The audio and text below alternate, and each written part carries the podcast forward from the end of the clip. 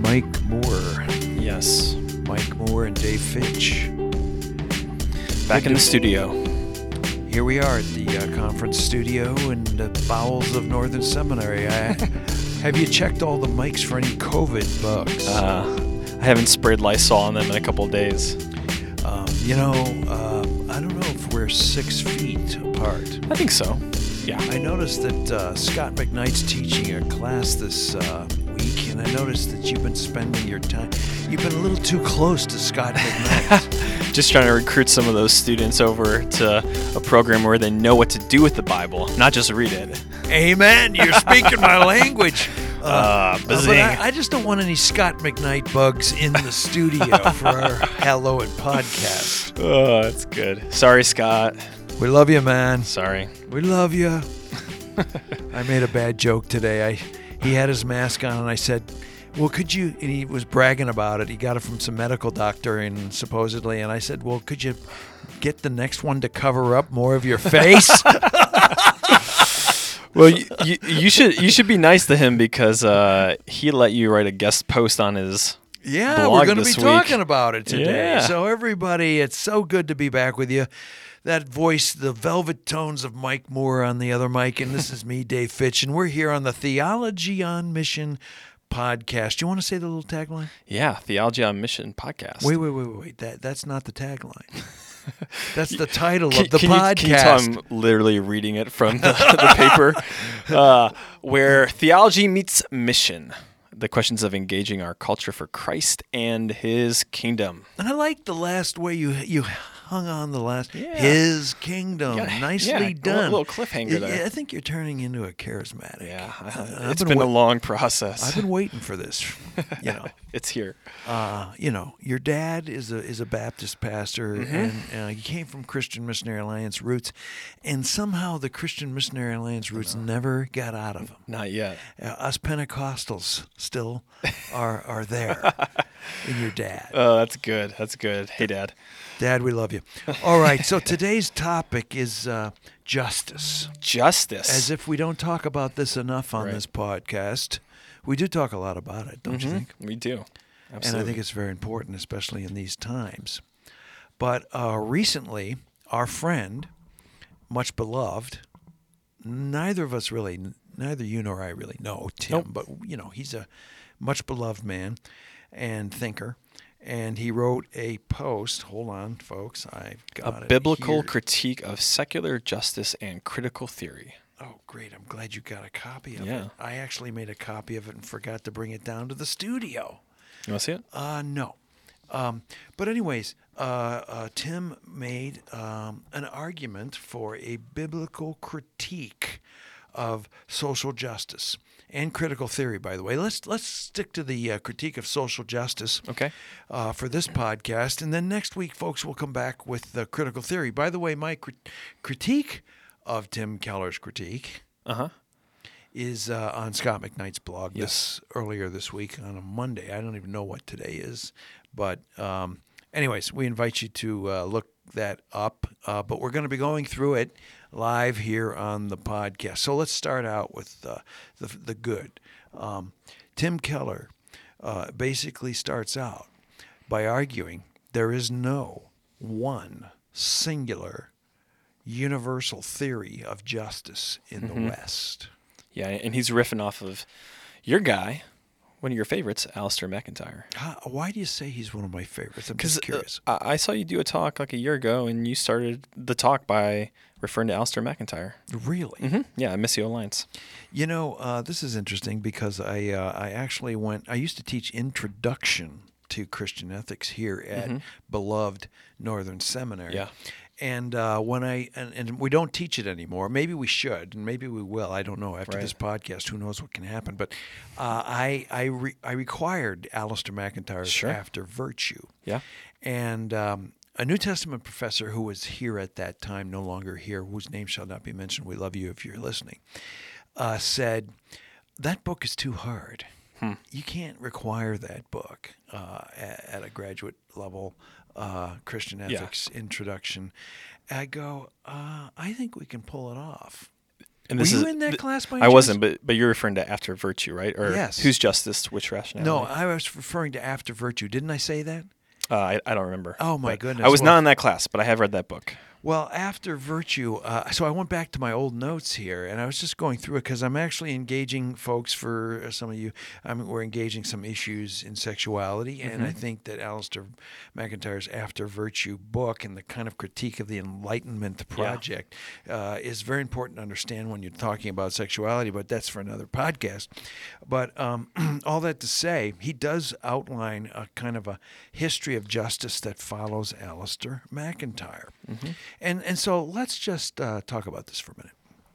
There was a time, I think, uh, maybe before you were born. Yeah, definitely before you were born. Yes. Uh, somewhere about the time when I was born in the 60s, maybe even further back, the 50s or the 40s, when the church, the United States of America church, whatever that might be, evangelical or Protestant, mainline, could have could assume that uh, the word justice meant the same thing to everybody who speaks English. And by the way, it meant what we meant when we said it. By we, I mean the church. So Protestant Christians um, at large, especially white mainline Protestant Christians, but I think that evangelical Christians have kind of taken up this mantle in the last 30 years. Um, we uh, basically assumed that we were speaking the same language when we were speaking about justice. And we even assumed that people would listen to us when we argued for justice. And you could say, in the words of Rauschenbusch, we were, we were in charge of Christianizing the social order. Do you think this uh, mode of operating in the world of justice still exists among Protestants and evangelicals No. today? No. You got to define what justice is. I think I, th- I think this is from a Hauerwas uh, essay. He's talking about courage, and he has this phrase. He says, "Courage is now armed," meaning that courage has um, a certain flavor to it. Like you can't say courage and mean the same thing that somebody else means when they say courage. But I think I think about that with justice now. Justice is now armed. We can't assume that we're talking about the same thing when we say the word justice. I thought you were, you know what? I was I was shocked by your answer Okay. right now, um, because I feel most progressive Christians, um, and most I'm gonna step on your toes right now. Do it. Most reformed Christians assume that when they say justice, they are talking the same thing as the rest of the world, and I'm not so sure they even think they have to explain it. They Right. assume everybody is for justice. Right. What? Who in the world could possibly not be for justice? Right. But which justice are you referring to? Right, but you're doing a MacIntyre move, and I don't think most progressive Christians uh, No. uh, that go to First Church of uh, of Kankakee Right. Uh, have read Alasdair MacIntyre. Yeah. Um, I want to establish, and I want people out there to think about this: how we use the word justice when Yes. we walk outside the, uh, on the street down Main Street. Mm-hmm. Uh, do we all mean the same thing? And have we assumed that we mean the same thing? And so, I want to argue that I think in a lot of ways our speech habits as Christians assume we mean the same thing. I'll give you another example. Yeah. Uh, we're talking about justice, but let's say the word gay Sure. Or lesbian. Mm-hmm. Uh, I think uh, affirming or not affirming people Right, right. assume we all mean the same thing Yep. when we Yes. say the word gay. And of course, I've made this argument on this podcast and other places. Just take a drive around Chicago, and if you go to Hyde Park, Southside, University of Chicago, gay or queer means different than Belmont, uh, what we used to Mm-hmm. Right. call Boys Town in Boys Town, north side of Chicago. That's a that the the word means different things than I say in Wheaton, where the the gay community uh, rallies around different purposes, causes, and understandings of what it means to be gay. So, uh, if gay can mean something Hmm. different, how much different? Uh, how many different innuendos, ideas, drivers drive the Iterations, yeah. meaning of the word justice? Right. And, and and this is what you're saying. You're saying, hey, when you say justice, which justice are you referring to? Yeah, and I think that's what Tim Keller's saying, and he uses Alasdair MacIntyre Yes. skillfully to make his point. I think what we have to realize as a church in the United States of America, uh, I already, whenever I go north to Canada, It seems like everybody's aware of that now. Uh, at least, uh, not everybody, but um, we have to realize, all of us have to realize, you know, that we're in a multicultural, multi-ethnic, multilinguistic country. We can no longer assume Christian, uh, parochial understandings of justice and assume the world means the same thing. Yeah. Yeah. And uh, so that means we have to uh, engage the world differently. Okay, so you and Tim both agree that justice is contested, but you're trying to engage him on a different level here. Am I right? I uh, I want to engage Tim on the issue of foundations Yes. um, and and how do we engage the world for justice. So so let's just take let's just talk about this for a minute, Mike Moore. Okay. Uh, you went to Bluffton College. You Mhm. studied Anabaptist theology. Right. One of the tenets of Anabaptist understandings of the way church world relation works is that the church, under the lordship of Christ, with every member having a relationship with God through Jesus Christ, there are things that can be that can happen independence and trust in Jesus Christ as Lord by the Holy Spirit. Things like forgiveness, things like uh, healing, Yeah. things like uh, reconciliation, Uh-huh. confession of sin. Um, even the way we are with people, there is a transformative power of God's presence at work among those of us who have made space for Him to work and submit to Him as Lord. And we bring that into the world. But we cannot assume those things of people who are not in the same relationship with God through Jesus Christ. Right. So, how can we expect justice, which in Jesus Christ there's a justice being born that is dependent upon all those things? Mm-hmm. You know, you talk about marriage and the transformative powers of the Holy Spirit through Jesus Christ in forgiveness, reconciliation, renewal uh, that's worked in marriage. Can we expect people to be married out in the world who do not know Jesus the same way we can expect people who do know Jesus to be married? Right. No. No. I'm I'm I'm I'm following your argument. So my question is, how can we expect, um, how can we engage a world for God's justice in the world and expect that justice to take shape in a world which does not yet recognize Him? I don't think Tim Keller would disagree with you. We can't expect people who are not Christians to embody justice in a way that is centered on Christ and embodies the life of the church. What I see him saying is there are these different iterations of justice, whether it's John Rawls or whether it's cons- uh, consequentialism or Marxism, and he lays them all out and then he says, and here's biblical justice, and this is the best option. This is the best form of justice out of all these options. And he actually does like a kind of Niebuhrian uh, argument where he goes through each one and shows how the lack, Right. uh, the, the good part of that justice is found in the biblical justice, and the lack therein in that justice is made up for Yeah. Um, but in the biblical justice. So you do that four times, and you end up with a powerful view Right. of biblical justice. Right. Well, it seems that you guys are diverting on the issue of foundations, and he cites an article to establish his, right? he actually cites an article, an interview that Christian Smith has with an atheist, and at the end of that, oh, three paragraphs, it Yes. sure seemed like the uh, conclusion was we are in need of a foundation. So my Gotcha. question is, in what way is this biblical justice, which I actually like, Yes. in what way is it a foundation?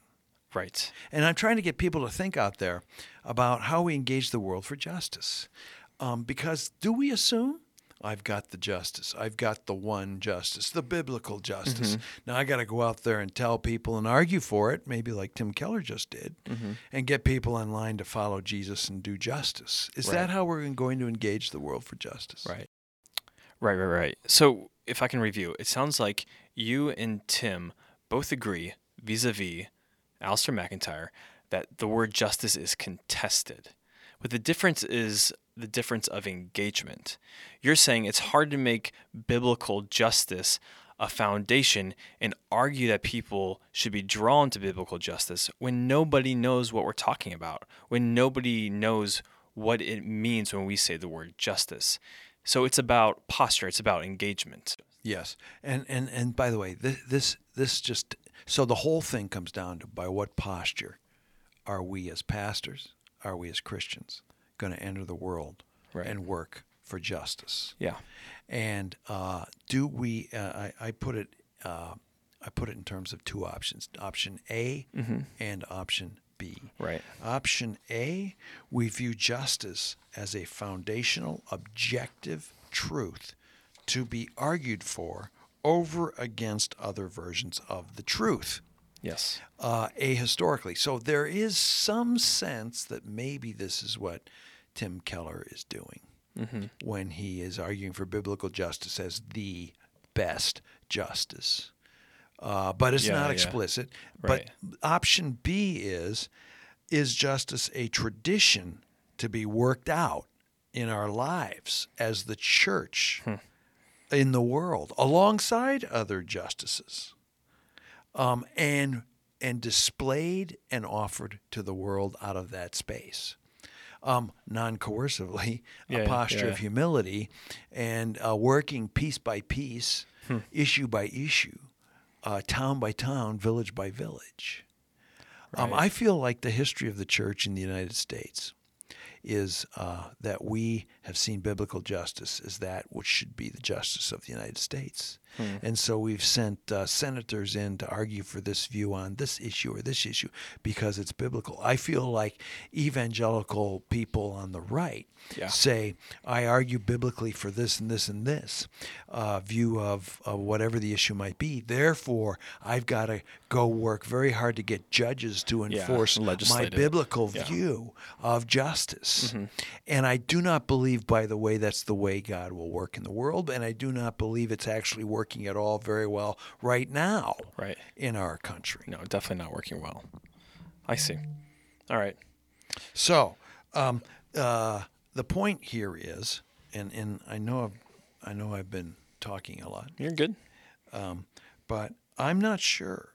Uh, and by the way, brother, pastor, Reverend Doctor Keller uh, has said he's going to have a follow-up article. Not Oh, really? I didn't know that. Uh, he he said it on Twitter to to me, but uh, he said it might help clear up some of these issues. So I'm Yeah. looking forward to that and uh, appreciate him. Uh, you know, interacting with us. And by the way, Dr. Keller, if you ever want to come on the podcast anytime, both Mike and Yes. I will drop everything, run to the Griffith uh, Sound studio. sound studio in the bowels of Northern Seminary Library to have you on. Um, but you know, so the question is um, that I worry uh, that the church might confuse option A and option B. Again, option A, foundational objective truth, justice, to be argued over against other versions of justice in the world, uh, say in the House of Congress,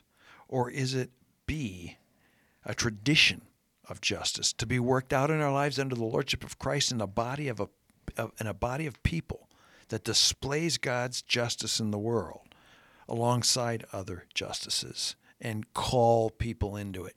Uh, Alasdair MacIntyre's idea is that this is worked out in history. Yeah. And it's almost like let the best judge justice win, right? Right, And I right. believe, I believe, I, I am confident in the Lordship of Christ and that his justice will win and be manifest as we humbly live and work out things Hmm. piece by piece. But um, I, I think that A, it delivers on a different posture. A, the posture is convince others to live up to our standards. Or is it B, allow this justice to be the work of God to be put on display for the world to see it and be invited to join in? Do you get the difference in the postures? Yeah, you can't know what biblical justice is outside of the community whose vision of justice has been formed by the Bible, the church. So we start with that particular church and then we work out from there to bear witness. To to uh, quote uh, that great one, Stanley Hauerwas, who we we never quote in, Never. at this podcast. Not yet. uh, he is his famous phrase, which if I can find it, uh, The purpose of the church is not to make the world more just, but to make, the, world the world. Uh, yeah, the call of the church is not to make the world more just, but to first make the world the world. In other words, help the world understand itself in relation to God's justice, so that um, the the world can be called into it. Okay, so we're just about running out of time. Mm-hmm. What how, what difference does this make to you, Mike Moore, as a pastor, in the way you want to lead your church into justice? Yeah, good question. Uh, how about I throw a case study at you? I've seen this in the universities here in Chicago, on the north side, the south side, all over. And you know, the church that I planted on the north side is mostly a college church, and I still do a lot of work with them. We have a lot of members of that congregation, a lot of students who are rallying behind these calls for the university to uh, cut their ties with the Chicago Police Department, to be part of the defunding of the police. So when that is posed as a justice issue in our congregation, because it is, how do we engage with our congregants? How do we lead forward in discernment and wisdom? So where do we begin? Yeah.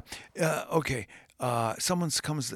Uh, someone says, "Look, uh, Loyola University, uh, their position on racial justice in the Yes. police department is outrageous, and I think the church should do something about it."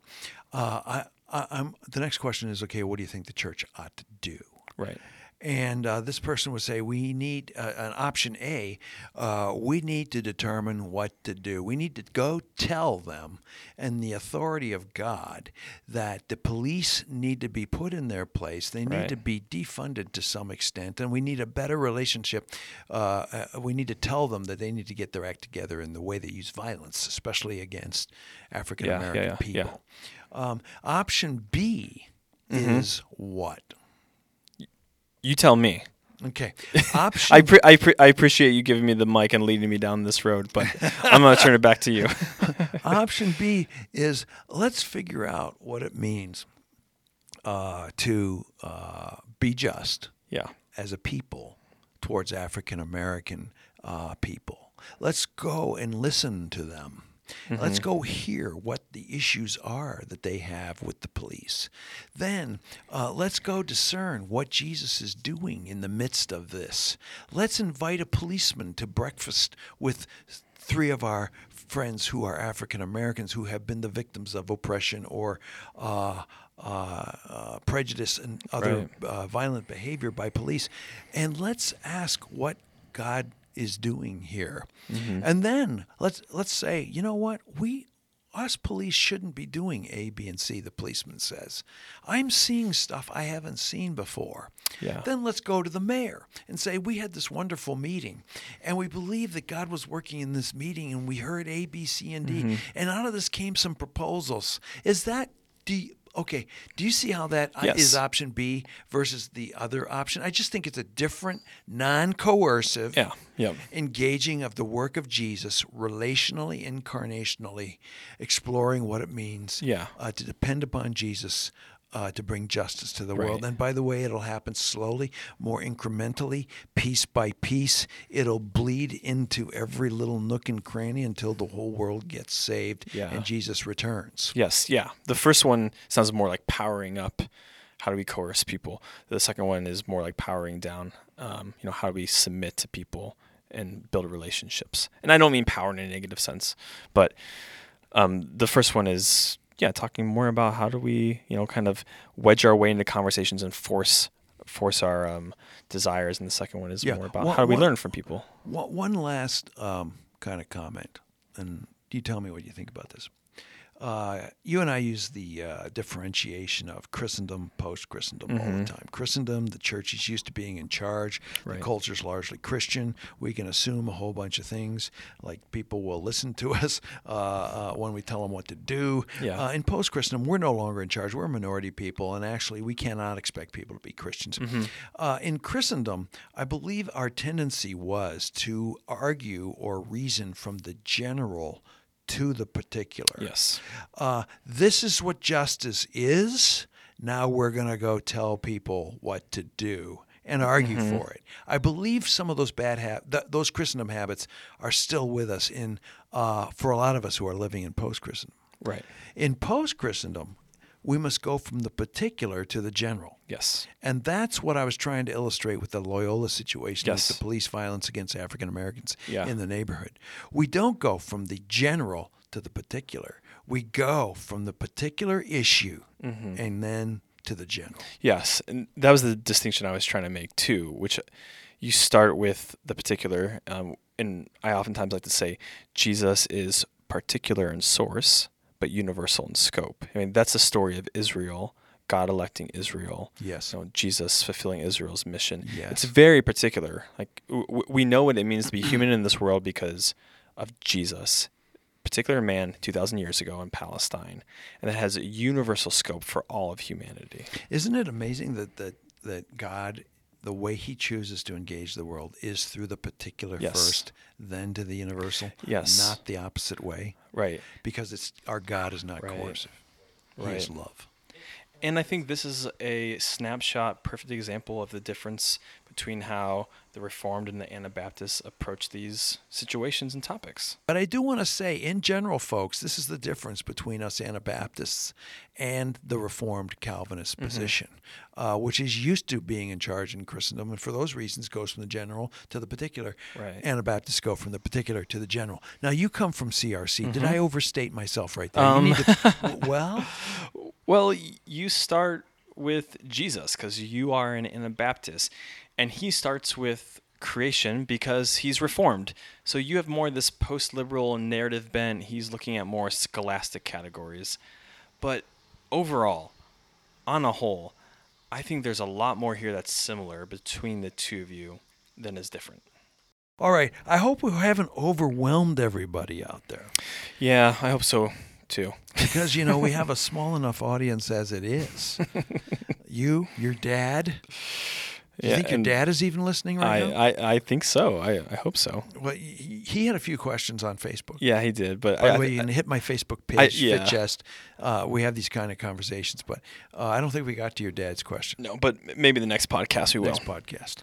All right, folks. Well, uh, I hope that helps, uh, and, and we might have Tim Keller on in the future. Stay tuned. Yeah, let's see what he says. We'll take a uh, we'll take a, re- a positive review if you can hand uh, one to us on one of the uh, platforms. Mm-hmm. Um, it's Theology on Mission podcast, where theology meets mission. And uh, until next week, uh, same time, same station. It's uh, Dave Fitch Mike Moore. over and out.